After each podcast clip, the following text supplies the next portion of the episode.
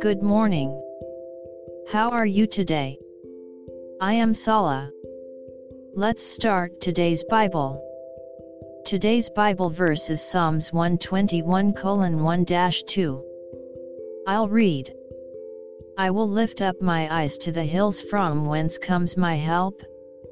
My help comes from the Lord who made heaven and earth. Amen. Your mind will change naturally depending on whether you look up at the heavens or look down at the earth. If you look up at the heavens and open your mouth wide, God's grace is poured endlessly, but if you look down, you will miss the grace. God wants you to be poured into the grace constantly. May you be full of God's grace today as well. Have a nice day.